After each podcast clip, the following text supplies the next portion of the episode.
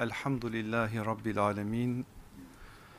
Ve salatu ve selamu ala Resulina Muhammedin ve ala alihi ve ashabihi ve etbaihi ecmain.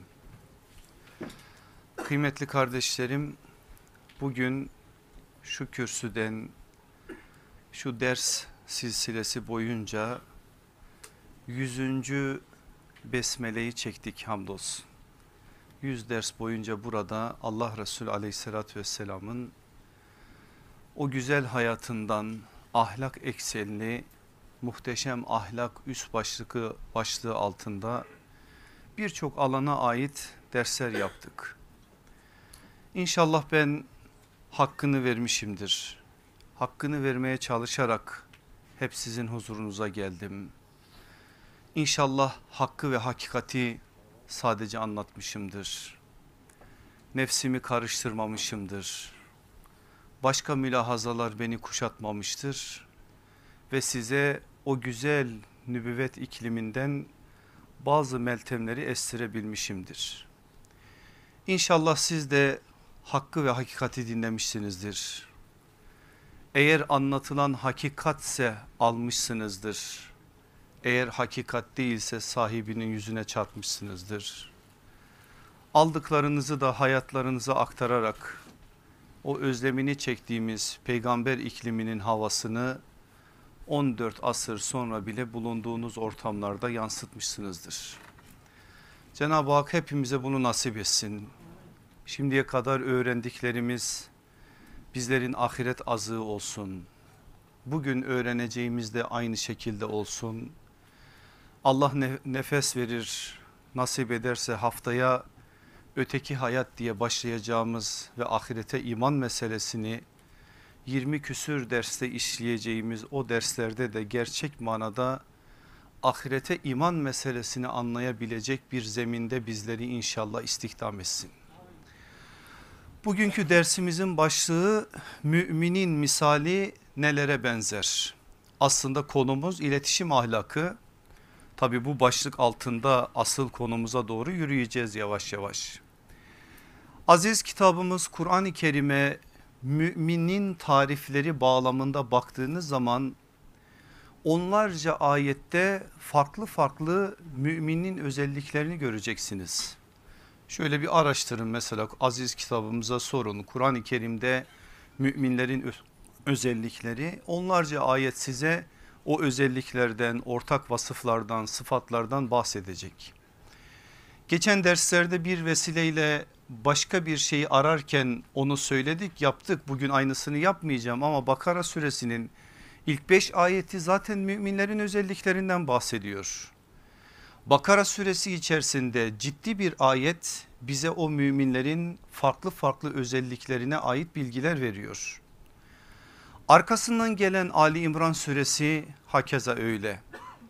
Nisa suresinde çok vardır ama ben özellikle Nisa suresini atlıyorum. Diğerlerinde çok daha fazla olduğu için Maide suresinde hakeza öyle. Hele Enfal suresini müminlerin özellikleri bağlamında bir okuyun. Size öyle güzel tarifler verecek ki hayret edeceksiniz ve hayran kalacaksınız aziz kitabımıza. Hele bir Furkan suresini böyle bir okuyun. Hele bir Ahzab suresini bu nazarla okuyun. Kur'an öyle bir kitap ki neyi ararsanız onu daha çok bulursunuz. Kitabın evrensel özelliği biraz da buradan kaynaklanıyor. Aynı ayeti okursunuz o gün başka bir şey alırsınız. Ertesi gün başka bir şey arıyorsunuzdur. Yine o ayeti okursunuz. Bu sefer dün görmediğiniz ve yakalayamadığınız dikkatinizin çekilmediği başka meseleler dikkatinize gelip ilişir. Aziz kitabımız böyle bir kitaptır. Ama Kur'an-ı Kerim'in tertipte 23. süresi olan ve adı da müminun olan o süre ilk 10 ayetiyle bize bir mümin portresi çiziyor. İlk ayeti biraz daha farklı okursanız ki orada da yine var aslında bir gönderme.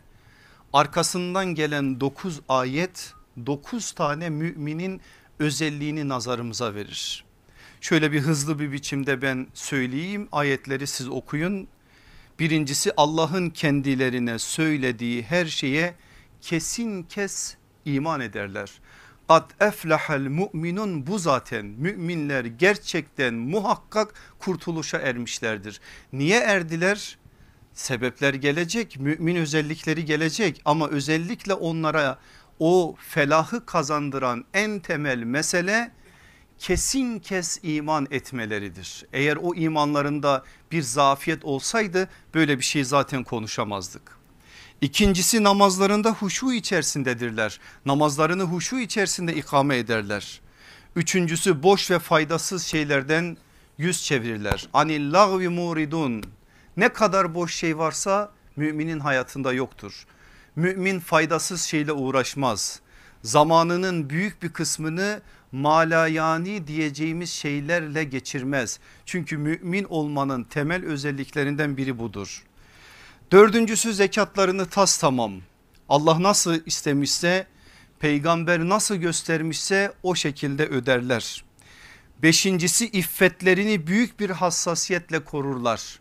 İffetlerini koruma meselesi kadına has bir mesele olmadığını Kur'an nazarımıza veriyor. Ve burada aslında biraz daha hitap mümin erkekleredir. Erkek meselesinde erkeklerin dünyasında iffetin nerede durduğunu söylüyor. Altıncısı helal daireyle yetinip haddi aşmayanlardır o müminler. Yedincisi emanetlerine karşı sadakat gösterirler onlar. Sekizincisi sözlerini tutup asla ahitlerine karşı lakayt davranmazlar. Bir söz verdiler mi dünya yıkılsa o mümin o sözünü yerine getirir. Müminin tarifini mi sordunuz Kur'an'dan alın size karşılığı bu. Asla ahitlerine karşı verdikleri sözlere karşı lakayt davranmazlar. Sekizincisini söyledim dokuzuncusu yine gündem namaza geldi ki başta haşyetle namaz burada başka bir şey namazlarına sahip çıkıp hep ilk günün heyecanı ile ibadetlerine de devam ederler. Kendi namazlarını korur, korurlar onlar. Sadece başlangıçtaki heyecanı başlangıçta bırakmazlar. Bir ömür beş, beş vakit namaz kılarlar ama kıldıkları son namaz sanki ilk günün heyecanında kılınmış son namazdır. Son bir kez daha olmayacakmış gibi kılarlar o namazı ama ilk günün heyecanında kılarlar. Namazlarında devamlı olmalarına ait vurgu da bundan. Onuncusu cennet arzusuyla yaşayan böylelikle asıl yurtları olan cennete varis olmaya çalışanlardır. 10 ayet 10 tane özellik söyledi. Sadece bu kadar mı Kur'an-ı Kerim'in anlattığı müminlerin özellikleri? Elbette ki değil. Başka yerlerde de var.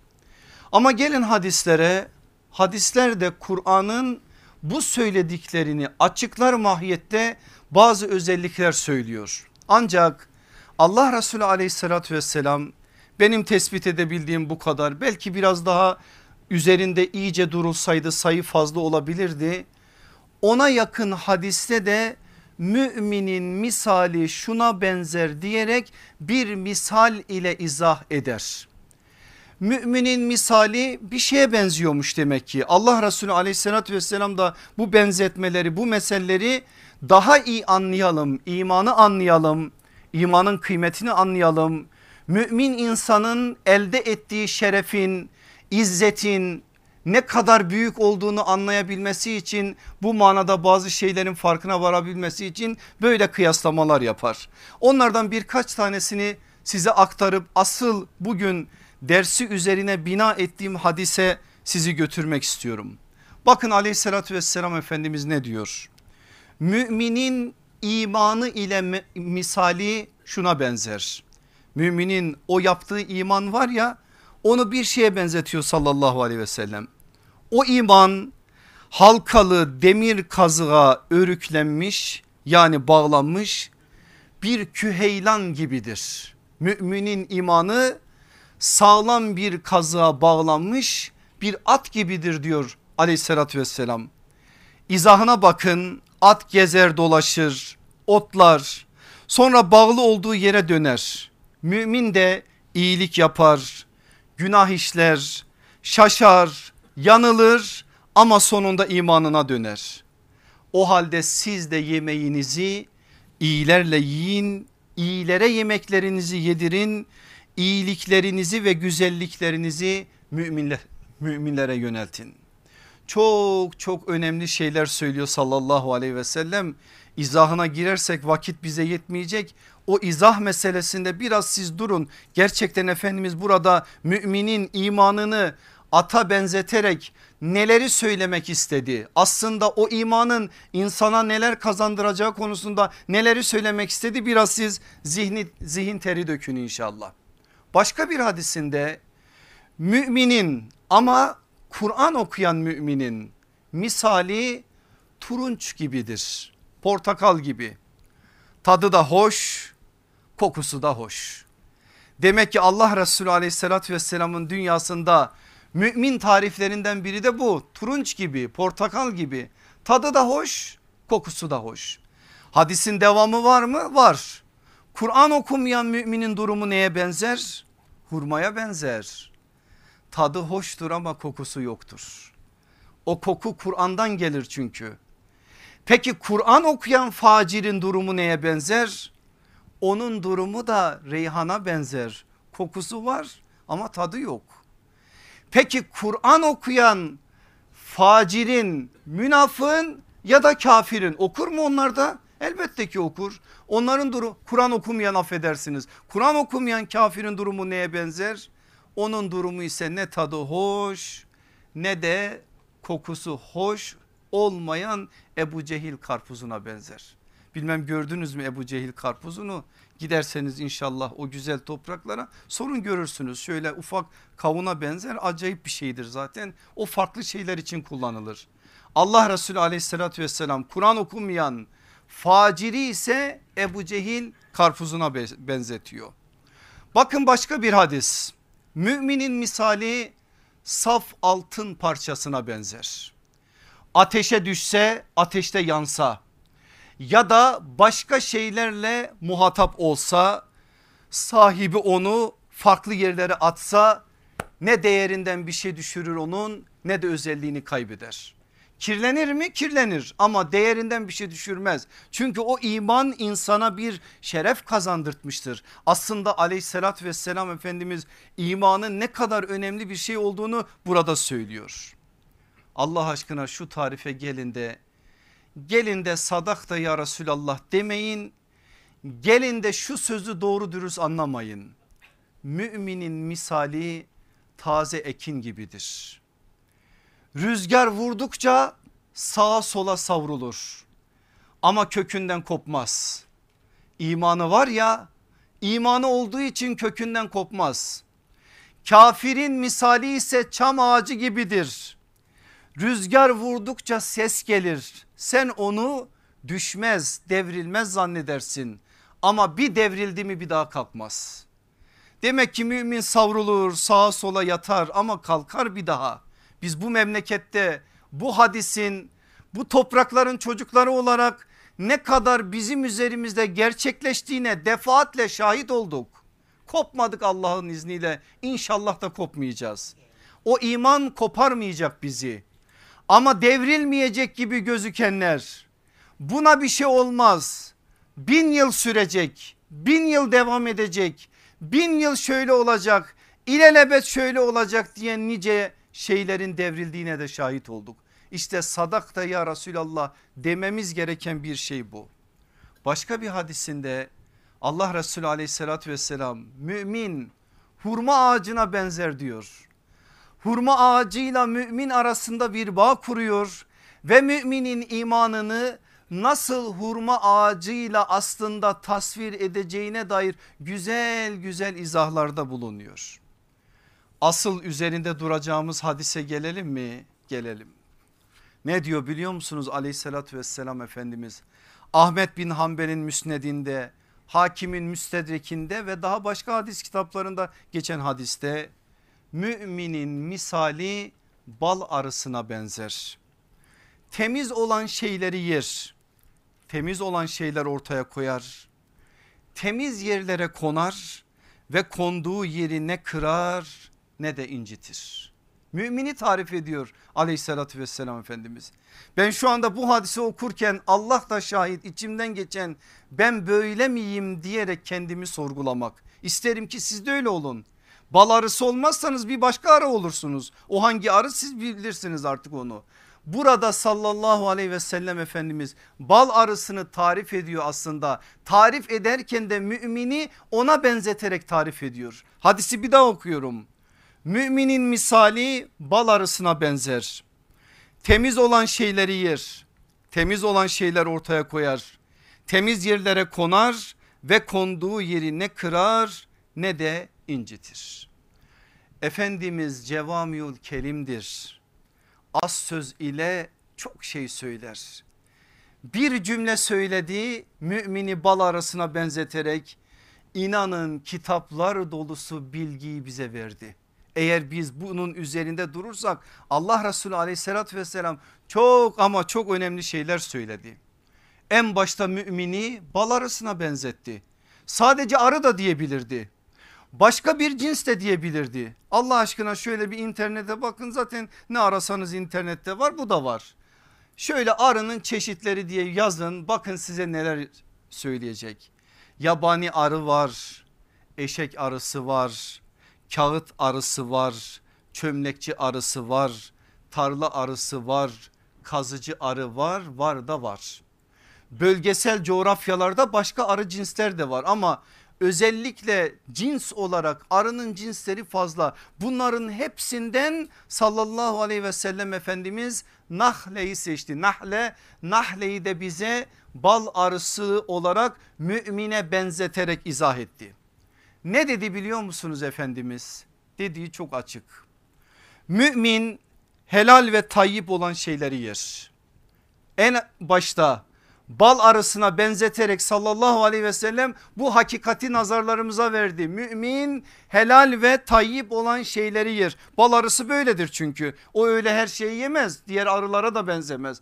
Onun yiyebileceği onun çerçevesinde meşru olmalı. Ona benzeterek insana da aslında özellikle mümin insana da böyle bir mesajı verdi. İkincisi mümin temiz şeyleri yediği için temiz işleri ortaya koyar. Benim aziz kardeşlerim bakın bir yaramıza burada parmak basalım acıtsa da basalım. Bugün İslam dünyasında ve özellikle bizim yaşadığımız şu coğrafyada eğer mümince davranışlar ortaya koyamıyorsak bunun altında yatan birkaç sebep var. Bu sebeplerden bir tanesi ve en mühimlerden bir tanesi de yediğimiz şeylere karışan haramlardır kanına haram karıştıran bir insanın mümince tavırlar ortaya koyması mümkün değildir. Bakın hepimizi sarsacak hatta bu gece uykumuzu kaçıracak bir örnek vereyim size. Sahabiden birisi geliyor diyor ki ya Resulallah bazen istemeden bazı kelimeler ağzımdan kaçıyor. Bazen canım istemese elim bir şeylere gidiyor istemeyerek bazı şeyleri konuşuyorum ve yapıyorum. Ne yapayım da bu işten ben kurtulayım? Ne diyor biliyor musunuz yolumuzun yegane rehberi olan sallallahu aleyhi ve sellem Efendimiz? Şunu yap bunu yap şöyle davran böyle davran şu duayı oku bu duayı oku bunlar yok. En başta Efendimizin söylediği söz ufacık bir cümledir ama o sahabi bile yerden yere vuran bir cümledir. Yediklerine dikkat et haram yiyen bir insanın azaları sahibine karşı isyankar olur. Dehşet bir şey söylüyor sallallahu aleyhi ve sellem Efendimiz. Eğer bugün varsa hayatımızda böyle şeyler dönüp bizim sorgulayacağımız temel mesele buymuş. Onun için burada diyoruz mümin temiz şeyleri yediği için temiz işler ortaya koyar. Üçüncüsü mümin meşru dairede itaat etmekten gocunmaz.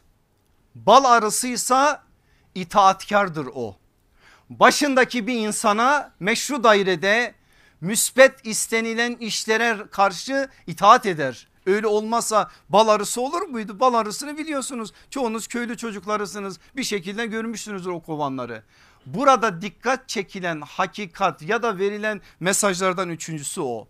Dördüncüsü Mümin nizam aşığıdır. Aleme nizam vermenin kendinden geçtiğini unutmaz. Bal arısının en temel özelliklerinden biri budur. Nizam aşığıdır. Onun hayatında bir nizam vardır. Öyle olduğu için bal gibi bir besin oluşturuyor. Şimdi ona ait de birkaç şey söyleyeceğim. E şimdi benim dünyamda benim zihnimde bir hedef var. İstiyorum ki aleme İslam nasıl şey olsun hakim olsun. Kur'an'ın ahkamı yaşadığımız bu coğrafyalar dahil dünyanın dört bir tarafında inşallah hakim olsun. Allah bize rağmen inşallah bunu gerçekleştirsin.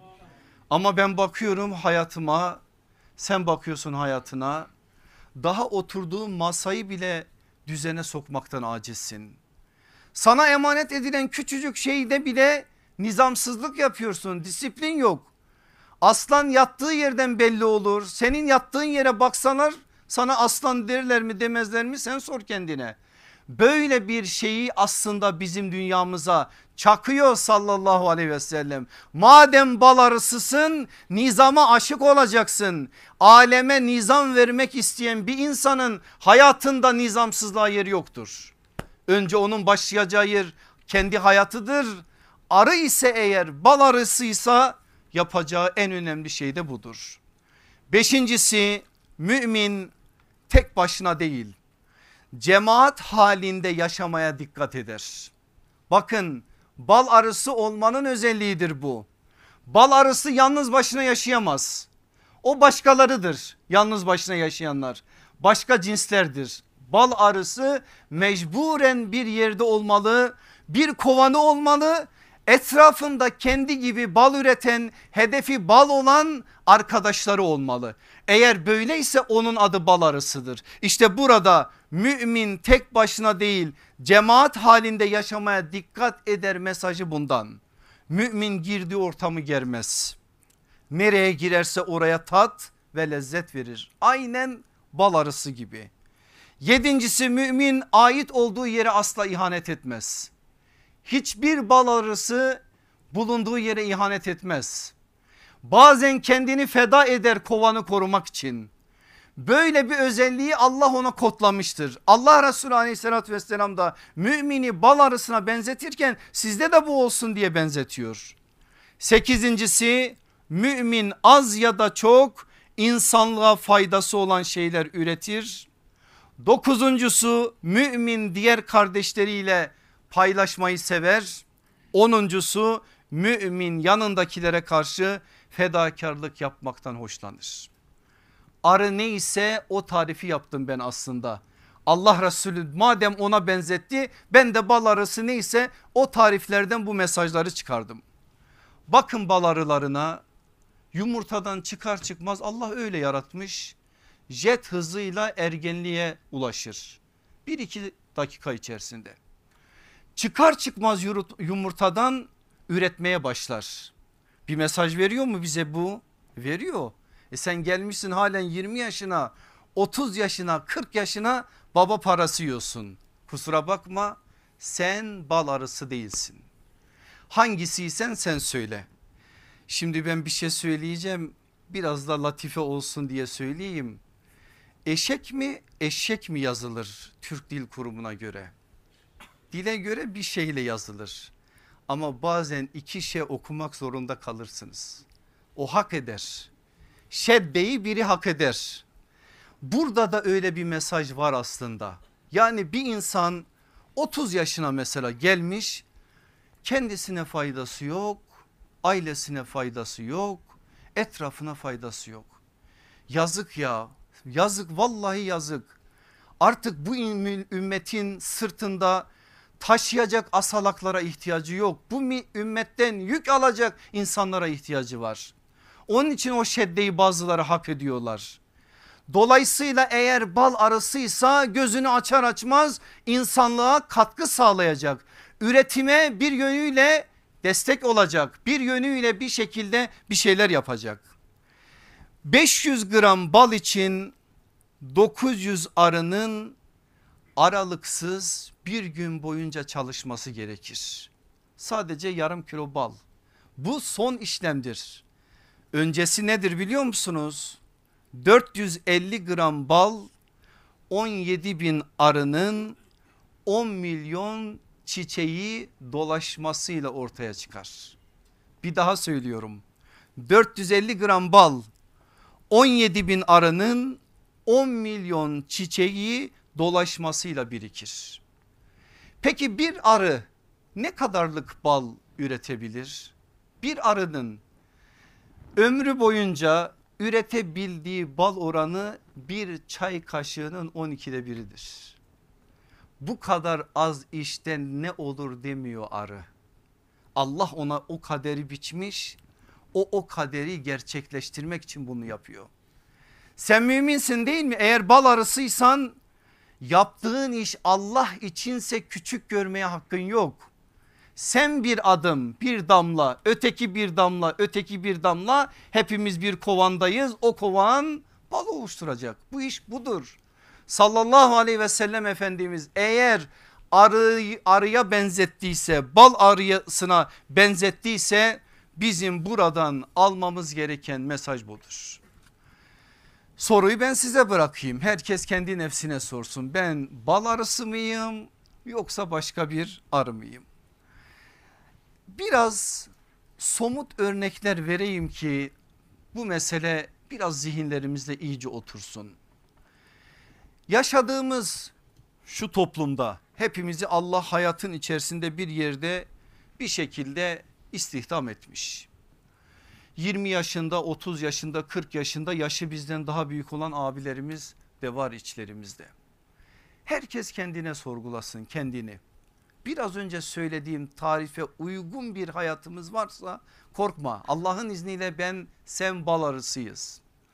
Ama iş yapmaya geldiği zaman faturayı hocalara kes, cemaatlere kes, vakıflara kes, kendi yol arkadaşlarına kez ona kez buna kez ama kendine hiçbir şeye çevirme. Hiçbir şeyi kendinde görme hiç kusuru kendinde görme ve ondan sonra da bal arısı olduğuna dair bir iddiayı ortaya koy. Kusura bakma bu boş bir iddia. Bu iddianın hiçbir şekilde geçerliliği yok. Eğer sen bal arısı olsaydın Allah seni başka bal arılarıyla buluşturur seni bir peteğe sevk ederdi. Peteksiz kalmışsan şimdi ona buna kesme faturayı dön kendine kes. Çünkü Allah iyilerin sadıkların salihlerin yolunu iyilerle sadıklarla salihlerle şöyle ya da böyle bir şekilde kesiştirir. Dünyanın neresinde olursa olsun Allah hiçbir zaman zamanı dönemi sadıksız bırakmaz. Evet az olurlar ama o az olan sadıkları sadıklara Allah yar eder, dost eder, arkadaş eder. Eğer etrafında sen böyle şeyler bulamıyorsan dön kendini sorgula. Ona buna kusur arama. Yok onun bunun balına da kusur bulma. Bu balda şeker var bu bal şöyle bu bal böyle bunu da deme. Kendin bal üretebiliyor musun üretemiyor musun? Bunun sorgusunu yap. Eğer bunu yaparsan gerçek manada bu anlamda sen de bal arısı olursun. Bal arısı olursan Allah Resulü aleyhissalatü vesselamın o tarifine uygun bir mümin kimliği ortaya çıkar. Seninle iletişim kuranlar yaka sikmezler. Seninle bir ay arkadaşlık yapan ömür boyu o arkadaşlığı anlatır durur. Seninle bir gün olsun bir ticaret yapan adam yaka silkmez. Demez ki ne oldu da ben bu adama gittim bulaştım. Keşke ben bu adamı hiç tanımasaydım demez. Eğer sen gerçekten bal arısıysan böyle şeyleri hayatına taşıdığın oranda iletişim konusunda insani ilişkiler konusunda Allah seni peygamberin bize verdiği örneklik çerçevesinde bir hayatın sahibi kılar. Şimdi benim aziz kardeşlerim bu buraya kadar söylediklerim bir tarafta dursun. Efendimiz sallallahu aleyhi ve sellem bir Müslüman için mutlak manada rehberiyet makamının sahibi midir? Evet sahibidir. Bir mümin için rehber Hazreti Peygamberdir. Ölçü Kur'an-ı Kerim'dir. Örnek sahabe neslidir. Evet örneklik sallallahu aleyhi ve sellem efendimizin üzerinden aleme süzülür. Ama sahabe onun elinde yetişen mübarek misaller örnekler oldukları için en güzel örneğin en güzel örnekleri olurlar. E şöyle biz bir baksak meseleye konumuz iletişim ahlakı ya ne aradınız da peygamber sallallahu aleyhi ve sellemin hayatında bulamadınız? Neyi ararsanız arayın eğer doğru ararsanız bulursunuz. Bakın Efendimiz ne diyor? Şu bir gerçek ki ben size babanız mesabesindeyim. Yani sizin babanız gibiyim. Sizi terbiye ve teskiye eder. ihtiyaç duyduğunuz her bilgiyi sizlere öğretirim. İlk muhatap kim burada? Sahabe sahabenin şahsında bize söylenmiş bir sözdür. Allah Resulü aleyhissalatü vesselam evet bu ümmetin mürebbisidir bir yönüyle babasıdır yani bu ümmetin sahibi odur öyle olduğu için biz her şeyi ondan öğrenmişiz. Bu okuduğum hadis rivayet hangi kitapta hangi bapta biliyor musunuz? Ebu Davud'un taharet babının dört numaralı hadisi. Niye taharette bu bölüm? Çünkü arkasından sallallahu aleyhi ve sellem onu da öğretiyor. Aklınıza ne gelirse biz ondan öğreniyoruz. En basit bir mesele olarak onu görüyorsanız o ki o da basit bir mesele değil. Tuvalet adabına dair affedersiniz taharet adabına dair her şeyi de sallallahu aleyhi ve sellem bize öğretiyor. Geliyor müşriğin biri belki de bir Yahudidir Selman-ı Farisi onların içinde kaldığı için Selman-ı Farisi ile alay ediyor. Duydum ki diyor dostunuz size nasıl tuvalete çıkacağınızı bile öğretiyormuş. Alaycı bir ifadeyle Selman-ı Faris'e söylüyor. Selman-ı Farisi kendinden emin İslam'ın oğludur o. Evet diyor gerçekten böyle. İstersen senin gibi o işi bilmeyen birine de ben öğreteyim peygamber nasıl öğrettiğini. Ve oradan Allah Resulü kendisine ne öğretmişse onu anlatıyor. Müslim'in taharet babının 57 ve 58. numaralı hadisleridir bunlar. Selman-ı Farisi bu sözü söyledikten sonra aleyhissalatü vesselam efendimizin bu alanda söylediklerini söylüyor. Sahabe bu bilgilerle yetiştiği için karşılaştıkları bütün problemleri çözecekleri yegane merci kaynak var aleyhissalatü vesselam efendimizdir. Şimdi Efendimiz aleyhissalatü vesselam yüzlerce şey öğretmiştir bu alanda. Ben de o yüzlerce şeyi size söyleyeceğim şimdi. O yüzlerce şeyi farklı bir şekilde size bugün aktaracağım. Bugün son dersimiz bunların hepsini ben vereceğim size. Ama çok temel bir şey söylüyor Efendimiz ki iletişim ahlakının zeminine yazılması gereken bir şeydir bu. Ne diyor biliyor musunuz Efendimiz? İtidal yani düşünerek hareket etmek ve ölçülü davranmak peygamberliğin 24 cüzünden bir cüzdür. Peygamberlik nübüvvet 24 parçaysa bu 24 parçadan bir tanesi nedir? İtidaldir. Her şeyi ölçüyle yapmak. Ölçüsüz hiçbir şeyi hayatında barındırmamak. Allah Resulü aleyhissalatü vesselam bunu söyledi. Sahabe bunu çok doğru anladı. Anladıkları için hayatlarında bu manada çok güzel örneklikler oluşturdular. Şimdi biz ne kadar anlıyoruz bu meseleye bir gelmemiz lazım. Eğer bizim hayatımızda itidal istenilen gibi olsaydı iki alanda o itidal hayatımızı bambaşka bir biçimde şekillendirirdi. Bakın bugün biz bu iki alanda ölçüsüz davrandığımız için insani ilişkilerimiz iletişim kazalarına dönüşüyor. Trafik kazalarından daha beter kazalar yaşıyoruz o alanlarda. Neden? İki alanda bizde itidal yok. Hangi iki alan? Beklenti itidali, mesafe iktidali. Bu iki alanda eğer itidal olsa bizlerin hayatında Emin olun bugün insani ilişkiler sahasında yaşadığımız birçok sorunu Allah'ın izniyle, keremiyle, yardımıyla yaşamayız. Hepimiz hayatın içerisindeyiz.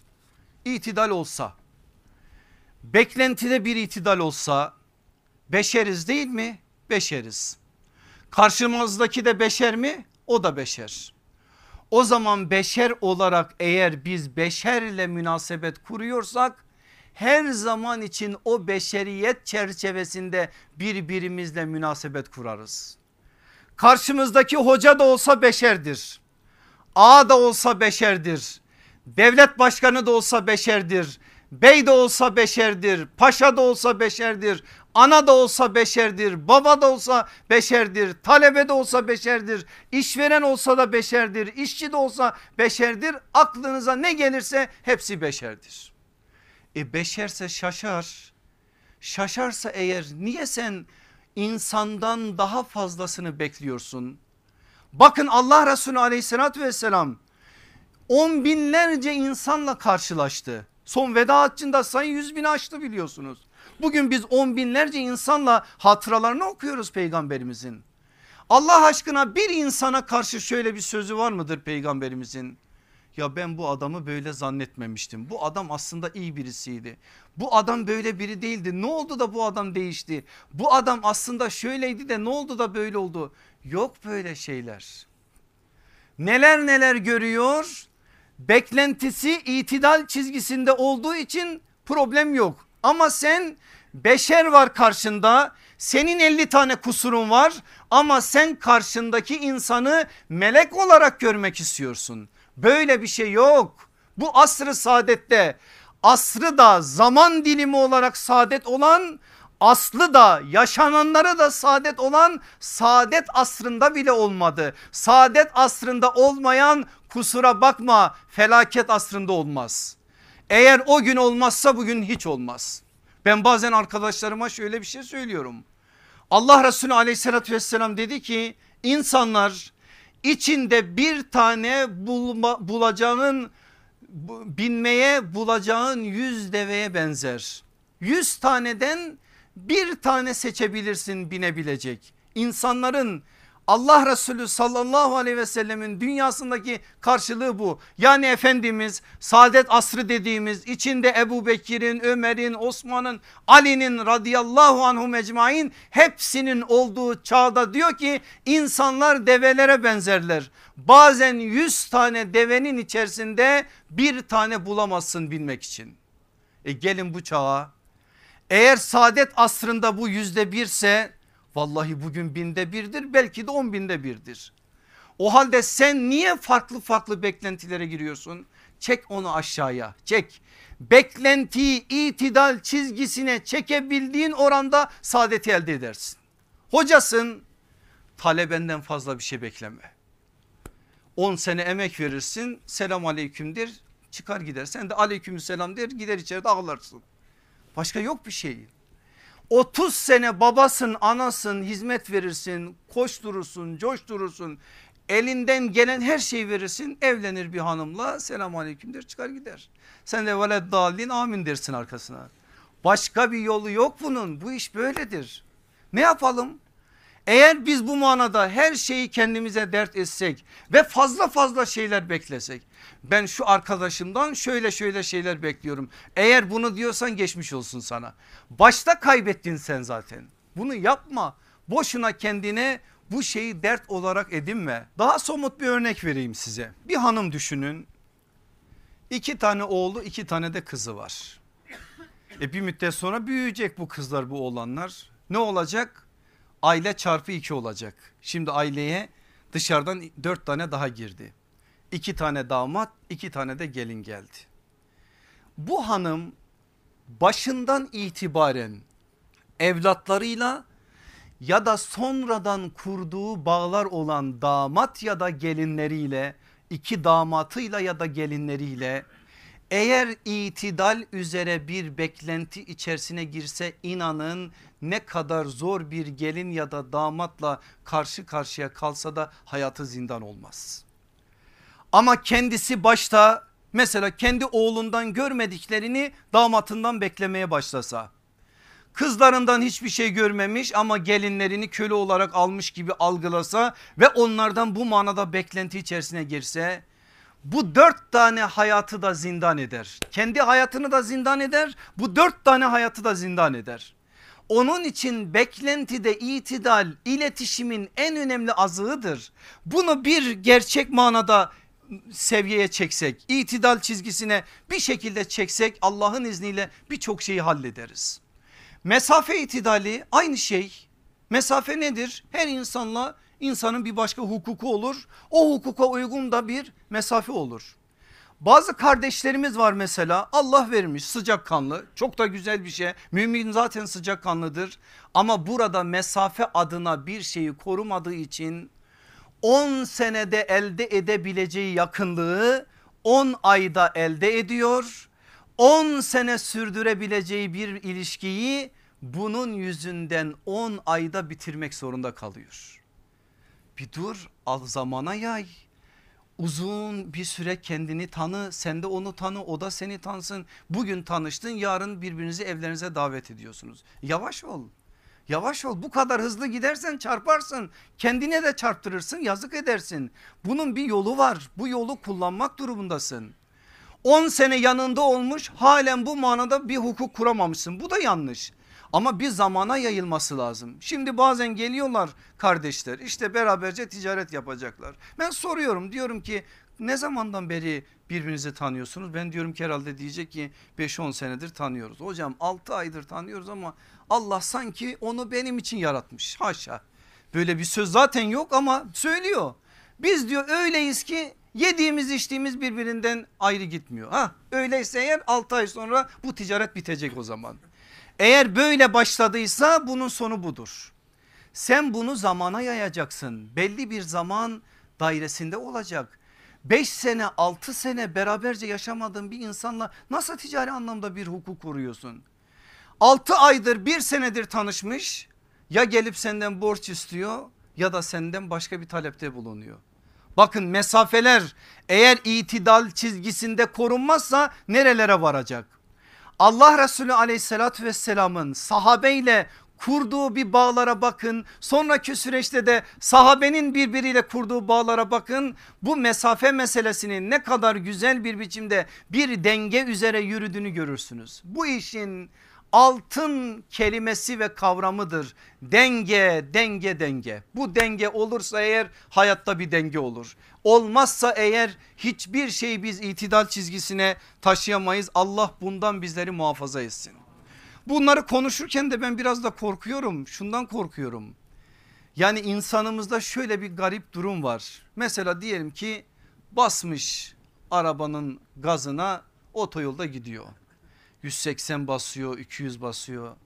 Diyorsun ki kardeşim uçuracaksın beni ya biraz yavaş git bir baktın 40'a düştü.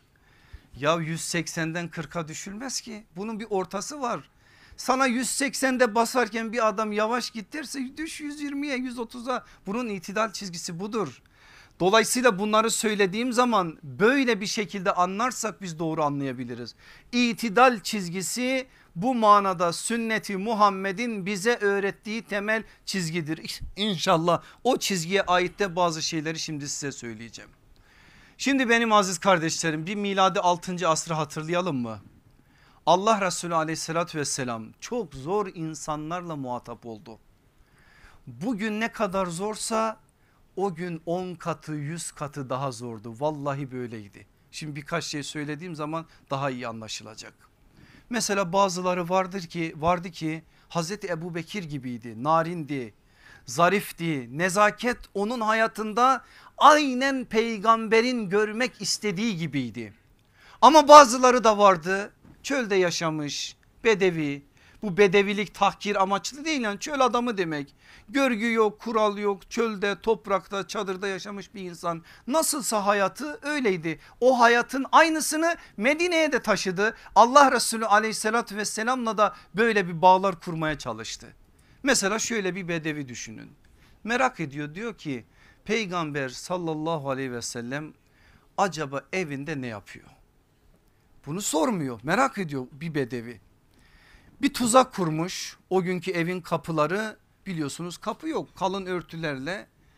Örtüyü şöyle dışarıdan bir göz içeriği görebilecek kadar kırıştırmış.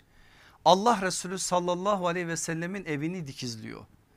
Nasıl ne yapıyor peygamber belki de iyi niyetle belki de kötü niyetle bilmiyoruz yapanı da zaten bilmiyoruz kaynaklarda isim verilmez ama adam böyle Siz böyle bir insanla karşı karşıya kalsaydınız ne yapardınız? Kendinize sorun. Ben en basitini söyledim.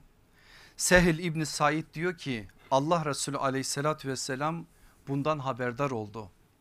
Çağırdı o adamı dedi ki senin beni gözetlediğin anda eğer seni yakalamış olsaydım bu tarakla senin gözünü oyardım. O anda diyor elinde demirden bir tarak vardı. Böyle yapma izin istemek evin içerisi görülmesin diye emredilmiştir. Müslim'de geçen bir hadis adab babının 40 ve 41 numaralı hadisi. Başka bir hadiste Efendimiz böyle şunu diyor. Bir kimse izinleri olmaksızın insanların evinin içine bakarsa gözünü çıkarması ona helal olur. Sonra hadis şarihleri diyorlar ki yani gidin gözünü çıkarın demek değil. Allah Resulü işin ne kadar büyük ağır asıl büyük bir sorumluluk olduğunu ortaya koymak için bunu söyledi. Böyle bir şey var ve Efendimiz böyle adamlarla muhatap oluyor. Ama sallallahu aleyhi ve sellem Efendimiz kim bilir böyle hastalığı olan bir insanı kurduğu o iletişim ahlakıyla nereden alıp nereye vardırdı? Sonraki süreçte o insan nasıl bir noktaya vardı? Eğer isimleri bilseydik ki aslında araştırılırsa belki bulunur ama sahabenin adabıdır. Kötü şeyler, olumsuz şeyler isimler üzerinden nakledilmez ama biz genel itibariyle Efendimizin yaşadığı o toplumu nereden alıp nereye vardırdığını gördüğümüz için bu manada bu mesajı doğru bir biçimde anlarız böyle bir noktaya getiriyor sallallahu aleyhi ve sellem Efendimiz. Peki benim aziz kardeşlerim burada söylediği Efendimizin uyarıları 6. asırda kalması gereken ve bugünün dünyasına taşınmaması gereken uyarılar mı? Hayır. Belki biz bugün kimsenin evinin içini gözetlemiyoruz. Ama tecessüs bu modern insanın hastalığı olmuş. İnsanlar birbirlerinin mahremiyetlerini merak ediyorlar. Eğer birileri birilerinin mahremiyetlerini ifşa edince Müslüman adamlar o mahremiyetlerin ifşasına müşteri oluyor. Biri birinin kamera kaydıyla bir şeyler almış. Eğer biz bu hadisi doğru anlasaydık o kamera kaydı internete bile düşse ben bir müminim başkasının bu manada işi işi yok benimle. Ben gözlerimi başkasının mahremiyet ifşasıyla kirletmem diyerek bakmam. Eğer ben bunu anlarsam doğru dürüst. Çünkü Allah Resulü sallallahu aleyhi ve sellem bunu dedi. Birileri belki bunu kendine meslek edinmiş olabilir. Birileri bunun üzerinden başka başka hesaplar yapmak arzusunda da olabilir. Ama mümine düşen temel bir şey vardır mahremiyete saygıdır. Yalnız da bıraktı arkadaşınız cep telefonunu. Bakmaz mümin. Çalsa bile bir bakayım kim aramış. Belki senin görmesini istemediği biri aramıştır. Bakmaz bile ona. Bakmaması lazım. Şimdi biliyorsunuz dünyamız farklı olduğu için bakın biz bunların çok daha ötesini konuşuyoruz. İnsanların hesapları hackleniyor değil mi? Ona hack diyorlar. Ondan sonra da yazışmaları ifşa ediliyor. Ben o yazışmaları ifşa edenlere bir şey demem. Dinleseler beni dinlesinler ama ben onlarla işim yok. Ben burada müminlere konuşuyorum. Birileri bunu yaptığı zaman bana düşen vazife o mailleri okumamaktır. Bana ne ya? Bana ne? Adam falancaya bir şey yazmış. Feşmekancaya bir şey yazmış. Onun bunun özel şeyiyle ben niye ilgileneyim? Niye ben kulağımı gözümü bununla kirleteyim? Bak Allah Resulü ne dedi? Mahremiyete ihlal demir tarakla insanın gözüne vurulacak kadar insana bir şey kazandırtıyor. İletişim ahlakı dediğimiz zaman biz bu ahlakı ahlakı Muhammed'den sallallahu aleyhi ve sellem'den onun sünnetinden öğrenip hayatlarımıza taşımamız lazım. Eğer böyle yapmazsak vallahi biz aleme örnek olabilecek o ahlakı temsiliyet adına o zaafiyeti yaşayıp yaşayıp duracağız. Bu konuda elimizden geldiğince dikkat etmemiz lazım. Bakın sallallahu aleyhi ve sellem ne diyor? İzin istemek üç defadır. İzin verilirse girersin, izin verilmezse döner gidersin. Bukhari hadisidir bu. İstihzam babının 13 numaralı hadisi. Gelin bugünün dünyasına gittin birine Randevusuz gittin.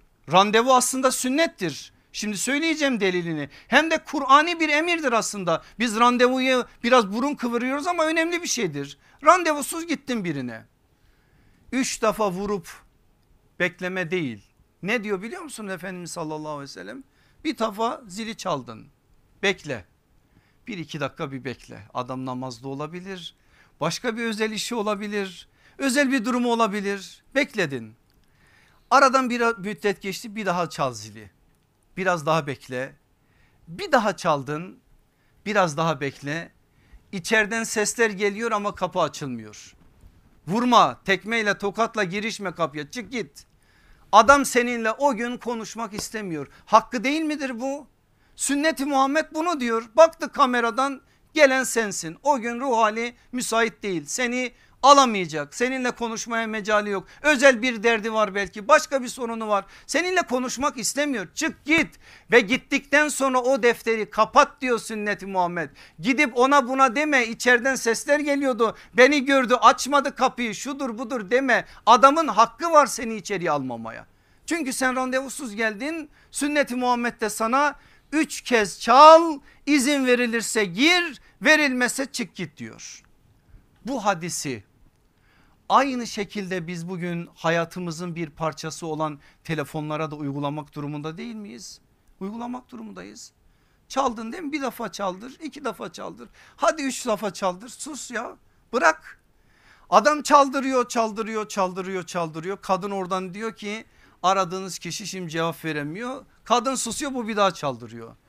Bir de namazda yakaladıysa eğer onu adam da eğer sessiz almadı, almayı unuttuysa eğer telefonun müziği de dirilişse mesela koca bir camiye dirilişle kaldırır dirilişle indirir.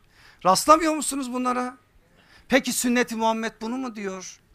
Vallahi biz peygamber sallallahu aleyhi ve sellemin bu manada bir şeyini anlasak. Mesela diyelim ki İstanbul'dayız değil mi? Erzurum'dan bir kardeşimizi arayacağız.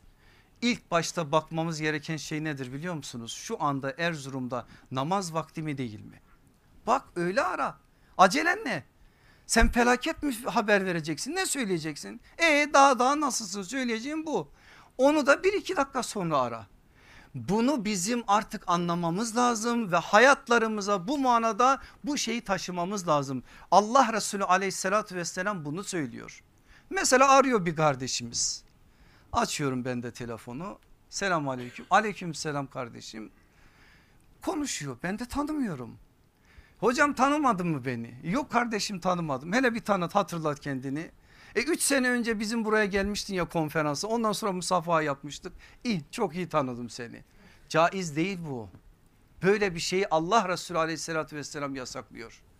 Çaldın değil mi kapıyı? Soruyor içerideki kim o? Ben diyemezsin diyor. Ne demelisin? Kendini tanıtacak bir şey söylemelisin.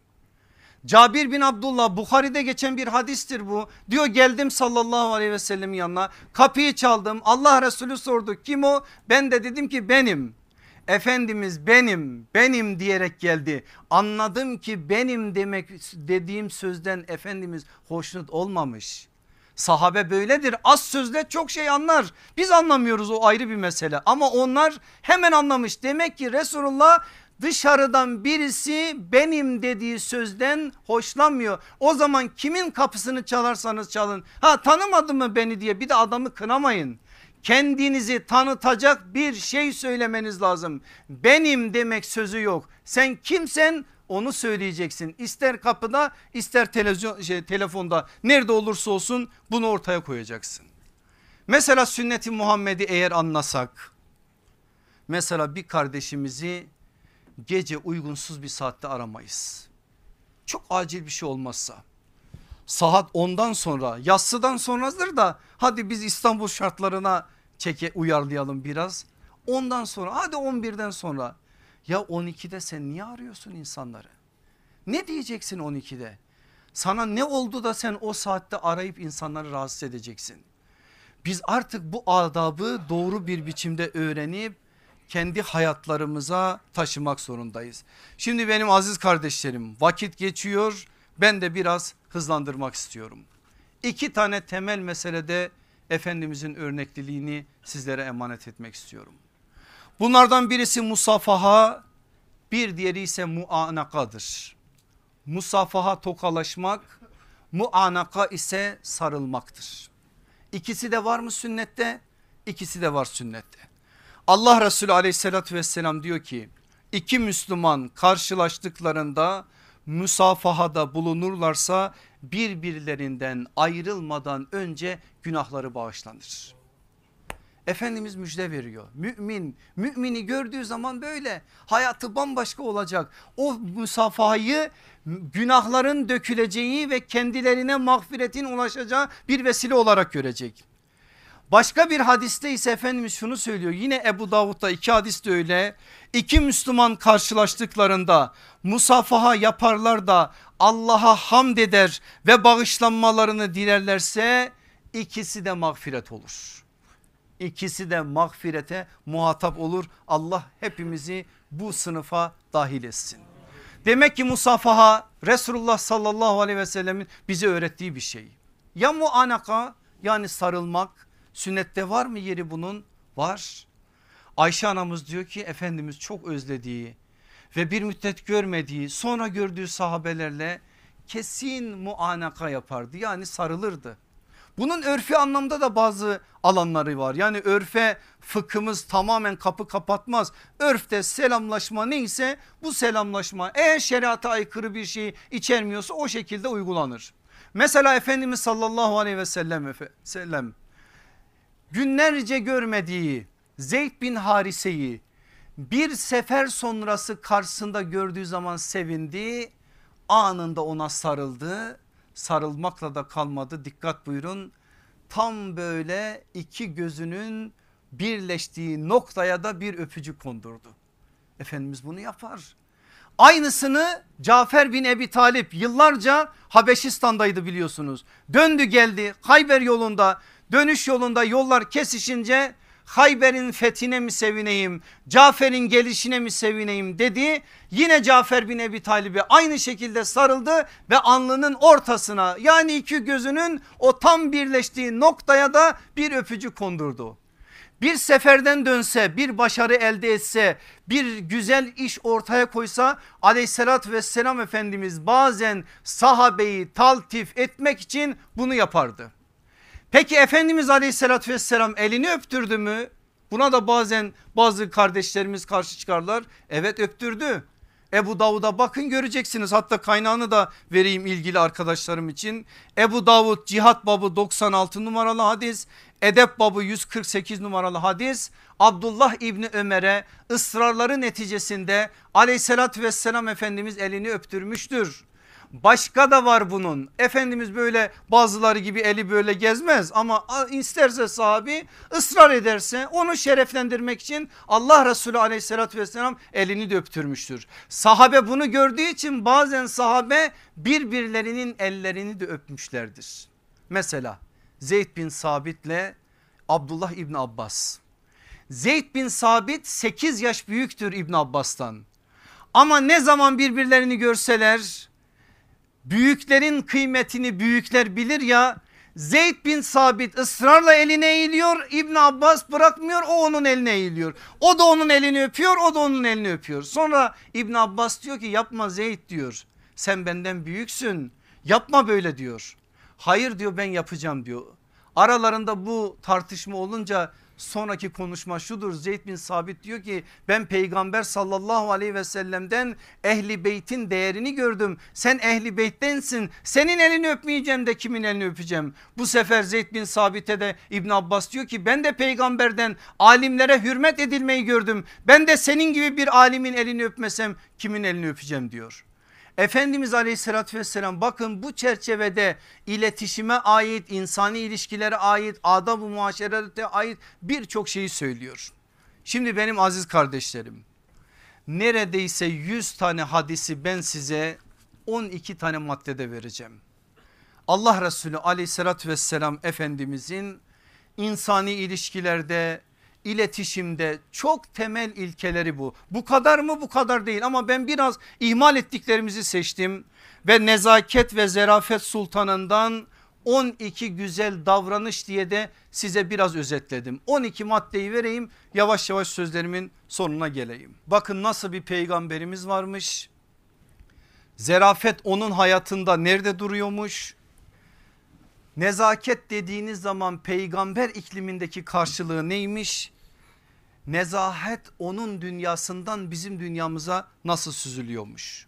Bir, selamı ilk veren hep kendisi olur. Karşısındakinden beklemeden ilk adımı o atardı. Her zaman için öyledir. Selamı veren ilk hep kendisi olur. Karşısındakinden beklemeden ilk adımı hep o atardı.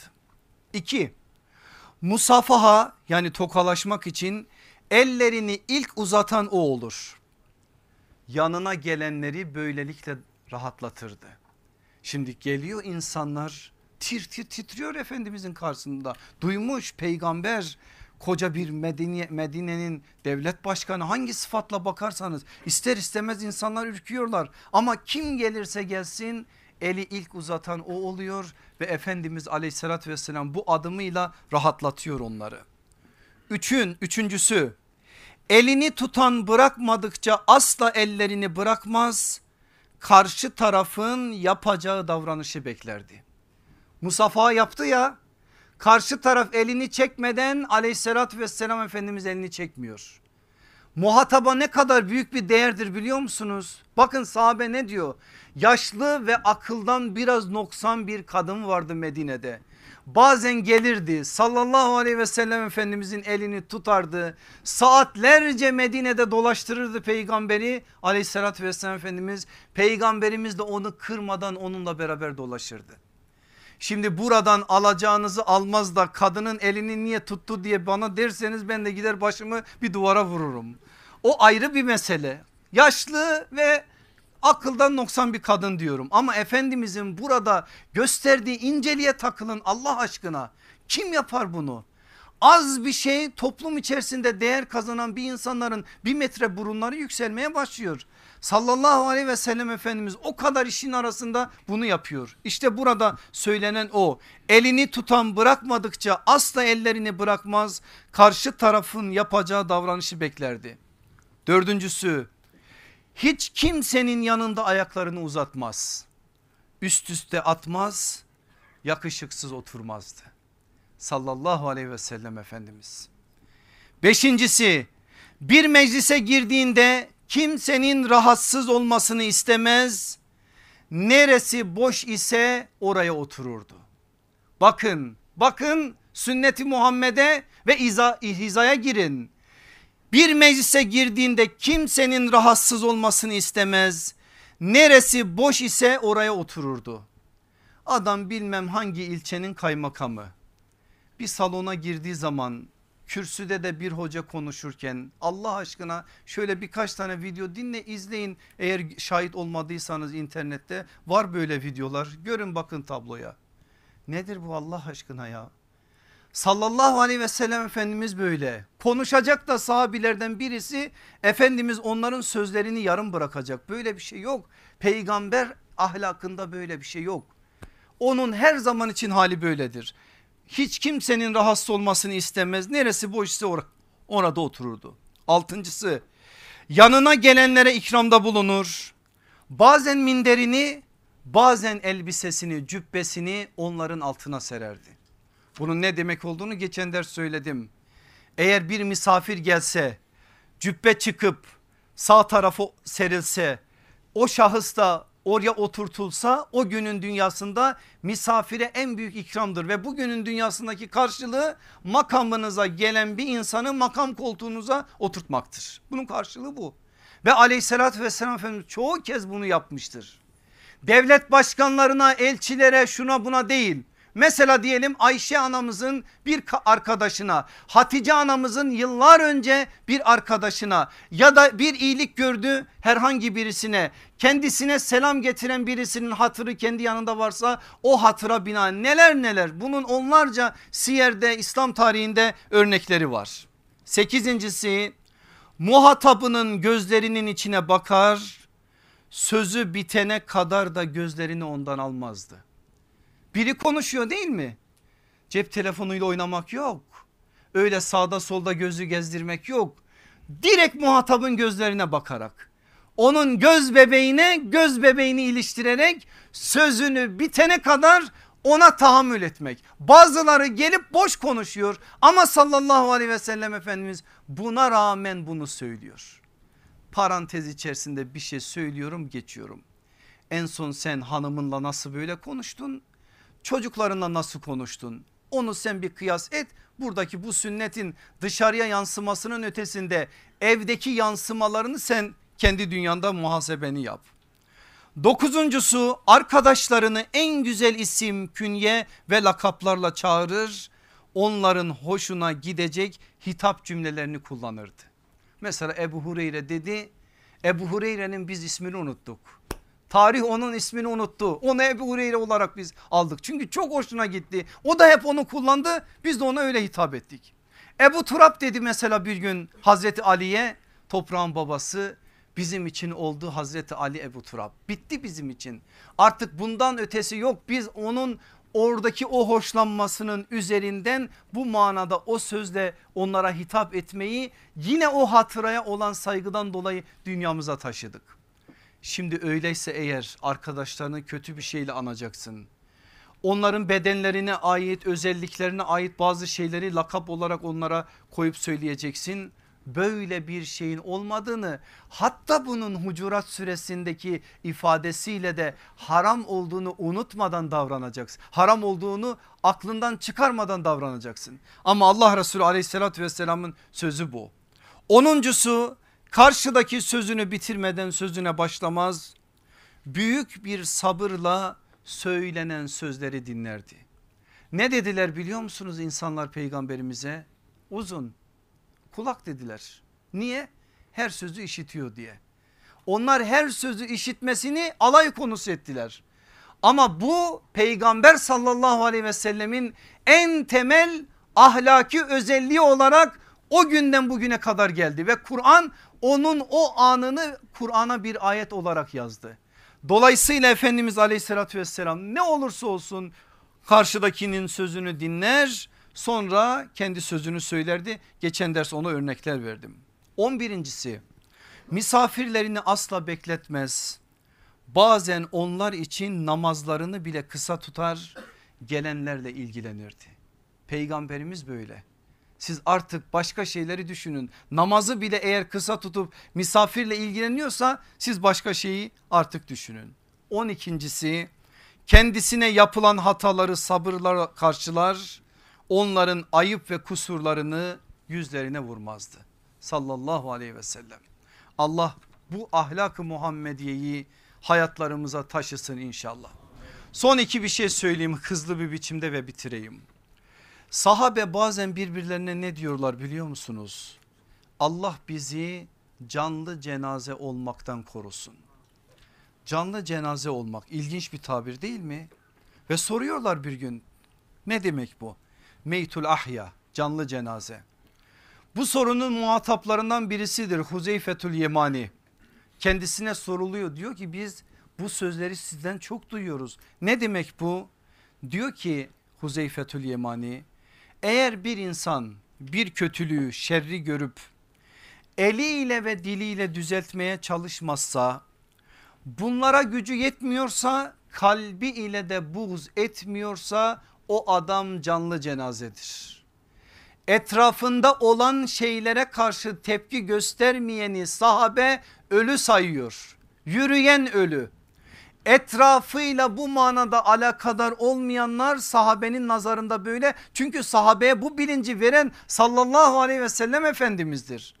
Dolayısıyla bana ne diye bir şey yok. Eğer Müslümansak bize çok şeydir olan biten. Biz etrafımızda olan bitene kayıtsız kalamayız. Eğer gücümüz yetiyorsa dilimizle, gücümüz yetiyorsa elimizle, bu ikisine de gücümüz yetmiyorsa kalben buğz ederek o kötülüğü, o şerri düzeltmeye çalışmak hepimizin boynunun borcudur. Yüz dersin sonunda bu hadisi söylüyorum. Niye bu hadisi söylüyorum? Ahlakı Muhammediye öğrendik. Ahlakı Hamidiyedir. Bize birçok şey yükledi. Şimdi yaşamak ve yaşatmakla biz mükellefiz. Artık meydan sizin bizim. İnşallah aldığımız bu hakikatleri taşımak, götürmekte hepimizin boynunun borcu olacak. O kadar bal arısından bahsettim, arıdan bahsettim. Daha önceki derslerde söylemiştim bu hadisi. Önemine binaen bir daha söylüyorum. Sallallahu aleyhi ve sellem Efendimiz bazen Allah seni ballandırsın diye dua ediyor. Ben de o duayı yapıyorum. Allah sizi bizi ballandırsın. Allah bizi peygamberin istediği gibi o ballandırılanlardan etsin. Soruyorlar diyorlar ki ya Resulallah ne demek ballanmak? Bakın Allah Resulü aleyhissalatü vesselam nasıl cevap veriyor. Allah bir şahsı ölümünden önce iyi işler yapmaya muvaffak kılar ve o iyi işleri yaparken ruhunu alırsa o şahsı Allah ballandırmış olur. Tekrar ediyorum.